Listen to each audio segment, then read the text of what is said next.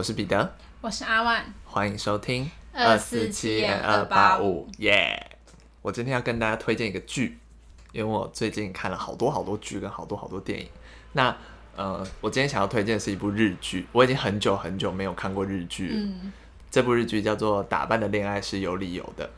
你我有听？过哎，对，应该应该很多网红都有推都有推荐过这个剧，然后我它是有漫画改编或小说吗？这我就不这我就不知道哎、反正就是我身边有很多人推坑我要看这个剧。那因为我已经很久没看日剧，因为日剧太长，一个小时，我已经沉浸在动漫二十几分钟的世界里太久了，所以这次这个日剧我是一天一集的速度，然后慢慢看看完的。我觉得这部剧的，我先跟大家讲一下这部剧的大纲，反正就是它的女主角是一个网红，嗯大概十万粉丝的一个网红，然后在一间选物店工作这样。然后男主角是一个极简主义者，就是只留下生活必须需要的东西。然后他们是在呃一个类似有点像是分租房间的一个公寓里面认识的。呃，这是一个恋爱故事嘛，所以中间会就是有他们两个算是价值观很相反的两个人，然后在一起，所以他们有很多观念上的碰撞。可是我觉得这部片不像以前的那种无脑的恋爱剧，就是它不会有什么过多很梦幻的情节出现比。较煽情的戏，对对对，对对，也是有一些那种甜甜的戏份出现，可是它更多时候是在探讨很成年人，就是很成熟的恋爱观这样。我觉得另外一部分对这个剧有共鸣的部分是他在讲梦想这件事情，就是会有很多现实层面的问题加进来，然后是不是要选择放弃，还是要选择继续？我觉得如果你对嗯最近的生活有一点迷惘，或是找不到重心，你可以看一下这个剧。虽然你可能看完之后不一定会获得些什么，可是我觉得我看完一集，我会觉得心很温暖，就是有一种被疗愈的感觉。虽然我可能遭遇的事情或是我的问题还是存在，可是你会觉得你稍微有一点力量，想要继续去完成它。这样，所以我跟大家推荐这部剧《打扮的恋爱是有理由的》，男女主角都很好看，这也是追剧的一个看点，我好像有看看到女主角很漂亮，很漂亮。嗯但我自己我自己如果硬要说的话，我可能看的日剧还会比韩剧稍微多一点，因为我也是那种没办法看太太久的时间的那种。然后因为而且因为我本人是也超喜欢看漫画的，所以我日剧还会看那种就是那个漫画改编的哦因为常常会这样对啊。然后但是通常看的结果都不太好，漫改都会有些崩对，后掉。来有点不太常看了，对啊。反正如果大家有兴趣，也可以去看一下。那换我来分享我最近发生的事。这一段就是故事，是我跟外送员之间发生的，爱情故事吗？不是，是一个莫名其妙的故事。我有点觉得被戏弄的感觉。被调戏。然后反正重点是我有一天我就搭电梯，然后我电梯我要下去，我要去二楼这样，然后那时候我在九楼，然后我就要准备下去，我就按了往下嘛，然后结果我在进电梯前，我没有看到就是他们也是往下的，可是那电梯打开，那个外送员就跟我说啊，这是往上的。他就跟我说是往上的，我就说我就说哦好，那我就没有要进去。结果他又一直没有下去，他又停在那边，他又跟我说哦没有没有没有，这是往下的。他就开始胡言乱语，我就有点听不懂他到底是怎么怎么回事。然后进去之后呢，我就很尴尬，因为我真的完全听不懂他在讲什么。他就跟我说哦没有，我刚以为是往上，看就好像是往下，他就讲一串哦，串。你说他还在自己解释对，？他在自己解释，但他讲话又很快，我又听不太懂，我我我就也很尴尬，就是哦哈哈哈，我就我我就我就尬笑一下。后来他讲一句话，我觉得很无言。他就后来电梯快到我到二楼的时候，他就跟我说：“为什么我讲错，你还要被我误导啊？”啊，对，我就想，我相信人性本善，所以你跟我说是往往往上的，我就信啊，我当然就没进去啊。如果你跟我说往上，我还进进进去要下去，你不觉得也很奇怪吗？嗯，对，他就说你刚才被我误导，我就说我就直接回他说，因为你跟我说是往上的，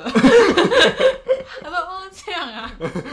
就完全搞这句不懂。话的用意是什么啊？对啊，我就我就搞不懂，他也应该是想聊天吧，或者怎样，但我有点搞不太懂。他想发展成一个爱情故事，可是你拒绝了。没有，就没有爱情的成分在，不要再乱讲。然后重点是我要去二楼，然后他就觉得我很奇怪，刚好不到一楼，他还很觉得很善意的是提醒我吧，他还说这是二楼哦，我说我知道，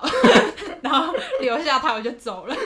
这次他有讲对，这次真的是二楼。对 啊反正那一段我就觉得莫名其妙，到底在干嘛？而且九楼到二楼这段时间，我感觉好窒息感觉哦。经过了一个世纪。对啊，感觉好久、哦，反正很好笑，这是一个最近发生的小插曲，很好笑。好，那我再跟大家推荐一部剧好了。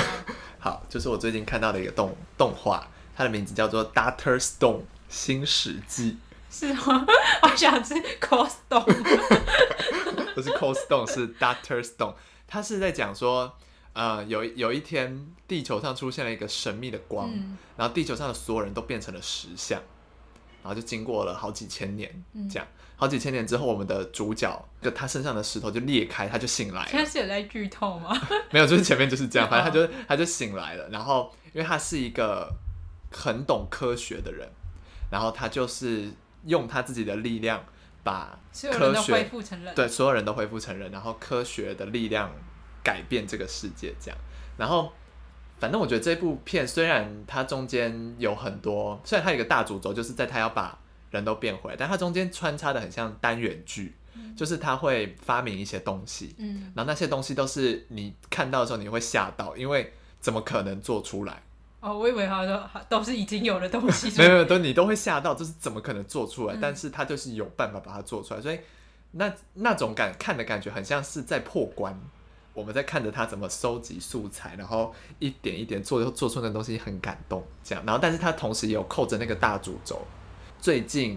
九月十四号上了第二季，在 Netflix。然后我昨天看完了，是十一集，我一个晚上看完了。好看吗？好好看哦！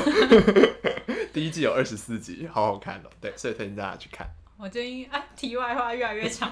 没有，我最近简短的讲一下，我最近看的综艺节目是《换乘恋爱》。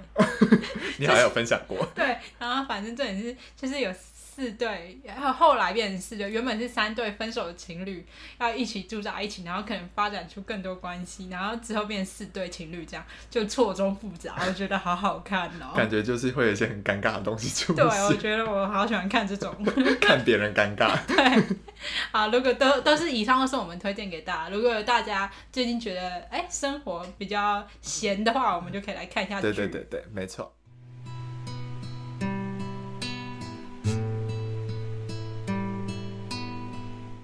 那我们接下来就进入今天的案件。我今天要讲的这个案件跟我有一点点关联，不是我我不是这个当事者，但是我今天要讲的是呃银桥国小的泼酸案。我国小一二年级的时候读的就是银桥国小。银桥国小在哪里啊？在我我呃中正区，哦我先跟大家简单介绍一下银桥国小，它是一九四三年三月创立，那它现在是在台北市中正区少安街二十九号。这样讲大家可能很难辨别它在哪里，反正它附近有那个青年公园，离它最近的捷运站是捷运古亭站，嗯，对，这大概是它的一个地理位置。这样，那我们就话不多说，直接开始进入这个破酸案的一个经过。那它的时间是发生在一九八四年三月三十日那一天下午大概三点半左右的时候，那在银桥国小二年一班，那二年一班是位在学校的二楼，这个时候是在进行一个美劳课的课外辅导。今天的这个美劳课程是由一个代课老师来代课，那老师名字叫做张丹华。然后原本这其实就是一个平凡的午后的一个课外辅导的课程，这样。但是突然间有一个面露凶光的男子从教室的前门冲进来，他神情很奇怪，因为他感觉精神状态很不好，然后他手里拿着一把水果刀跟一个油漆桶，他开始不分青红皂白，就把他油漆桶里面的东西往学生的身上泼。在这个同一时间，因为老师刚好坐在教室的后方，所以然后又刚好有学生正在问他问题，所以他没有在第一时间看到有人冲进来。那他是怎么发现到事情开始不对？他是尖叫。对他听到有学学生在尖叫，然后他才发现出事了。这样，那个场景经过老师后来的转述是这样，就是原本大家就是很认真的自己在画画，是做老做这样，原本很和乐融融，然后突然间就变成一个人间炼狱，因为那个东西一泼上来之后，你根本没有时间反应，等你反应到的时候，那个东西已经在你身上了。那就孩子们就开始尖叫，然后哭喊，那个声音就回荡在整个教室里面，因为那个不明的液体碰到孩子们的皮肤之后，那个皮肤就开始被腐蚀，然后就开始溃烂，有一些红肿、发炎这样子。这个时候他就看到这很多小孩都很慌嘛，然后他就注意到那个男子把刚刚泼完那个油漆桶放下，然后拿出他的水果刀。一般人这时候想说他是不是又要对孩子们不利，所以老师就出于本能要保护孩子，所以他就大喊叫孩子们快跑，就是跑出教室或是往他这边靠近这样。但是因为那个场面太过混乱，然后又加上那时候的小朋友都在二年级，所以其实小孩慌了之后就会不知道怎么办，有的就只是在原地哭，有的就是到处乱跑这样。再回到那个男子，那个男子拿出刀之后，他没有持续攻击孩子，而是当着就是全班同学还有老师的面，他就开始先割自己的手腕，因为割腕那个血的量很大嘛，所以就开始血就一直狂滴，然后之后他再把刀全力就是刺进自己的腹部。然后刺一次还不够，他就拔出来，然后再继续，总共这样来回刺了五刀，然后最后血流如注，他就倒在地上。这时候原本已经被东西泼到，因为有些孩子没有被泼到，所以他们还不知道发生什么事。然后他们看到这个人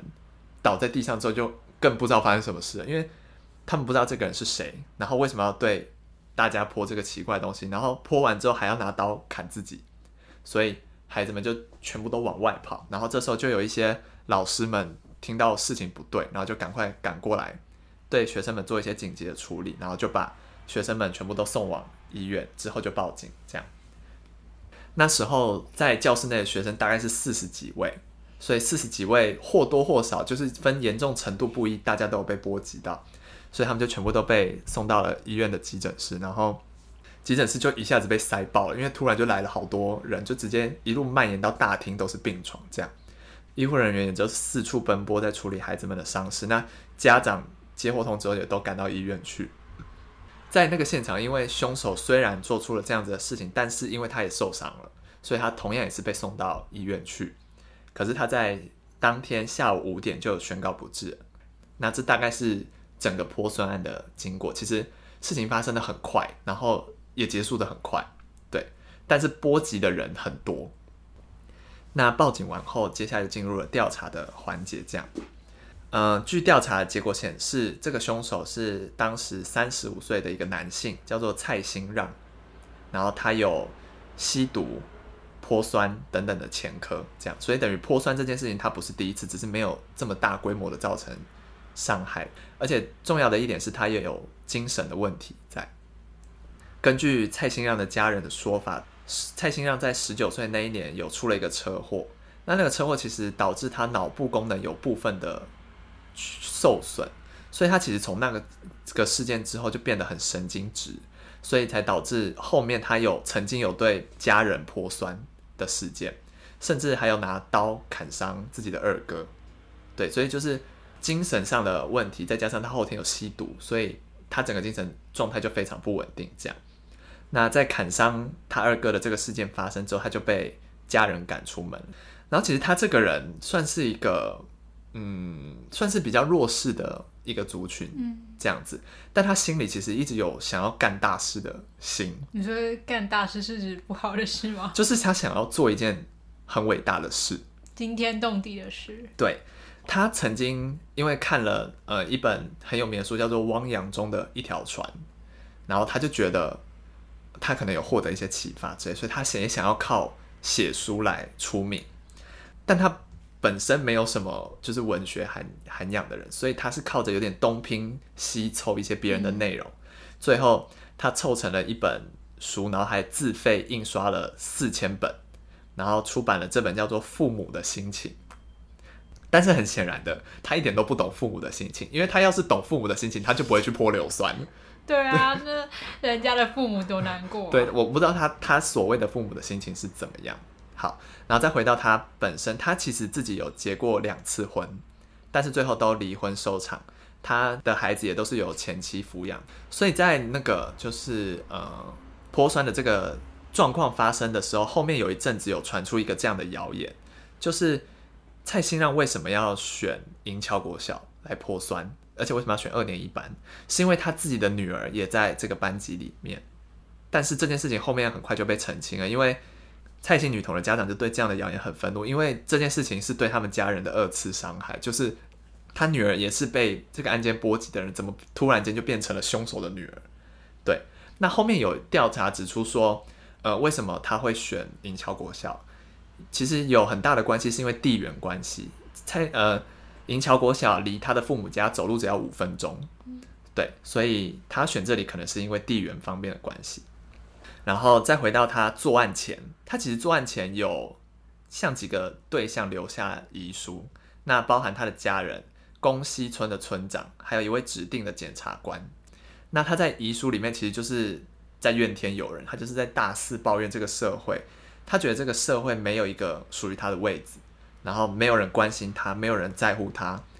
家人朋友都没有给过他温暖，他是他觉得这个世界抛弃了他。所以他在他的遗书里面就有写说：“解脱，解脱，结束生命就是我的寄托，报这一仇就是最后的愿望。”此外还有写到说：“看你们如何处理都好，刑事方面、医药费方面，我都已经解脱了。”所以他其实从一开始就打算在完成这个事情之后，就打算自我了结。嗯，然后在犯案前，他也曾经有向他的房东提过说，他要去干一个大事，然后要去报一个仇。但是没想到这个仇居然是对不认识的无辜的孩子泼硫酸，我是不知道这些孩子是招谁惹谁这样。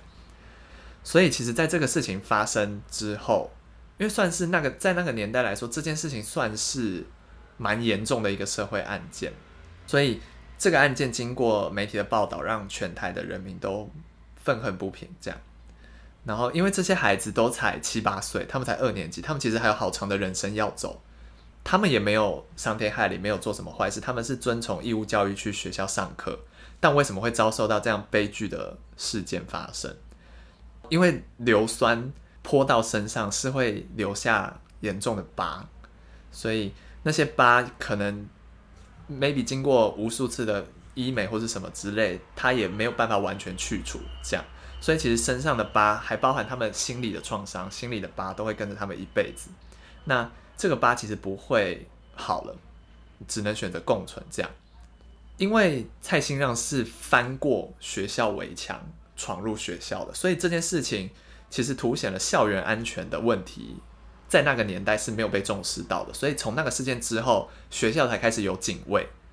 对，所以警卫制度是为了提升这个安全性，才造就这个制度的建立。这样，然后在那之后，因为蔡兴让本身是算是有点精神障碍的患者。那在这个社会上，关于精障者的治疗还有管制问题，有点慢慢浮上台面。因为在那个时代，其实精神病是有点污名化的，不像现在，你如果可能有一些精神疾病，你可以有很多管道去求援。可是，在那个时代，精神障碍者是没有办法得到很完善的对待跟照顾。所以，蔡兴让他本身有家庭不和的问题，然后再加上他本身的精神状态又没有管道可以求援。那个时候的他，我觉得虽然他做这件事情确实是不对，但我会觉得，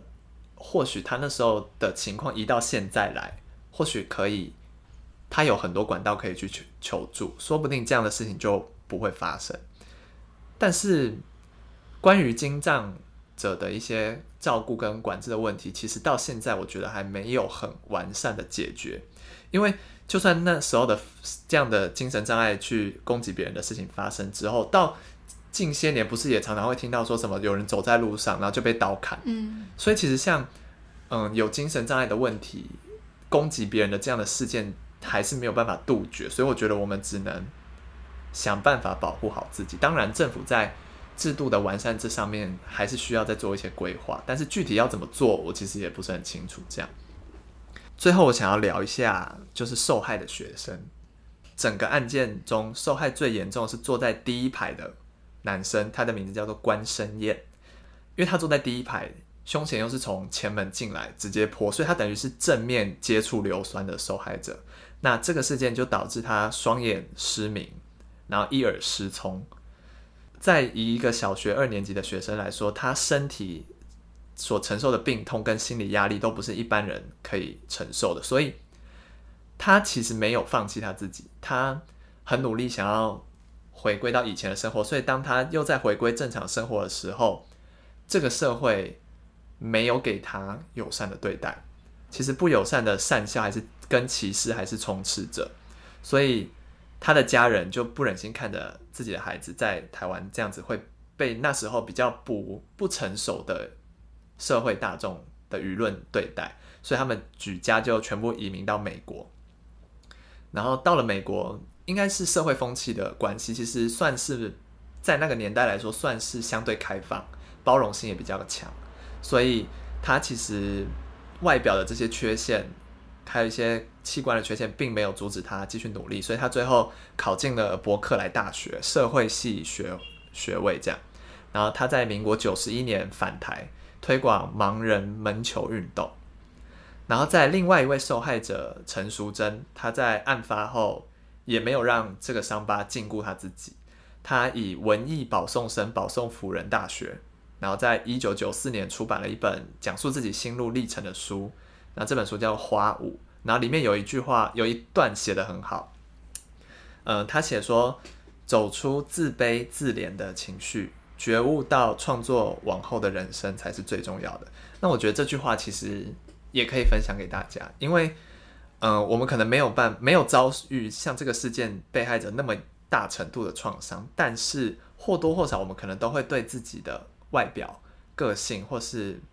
呃体态之类有一些自卑的情节或是焦虑，然后，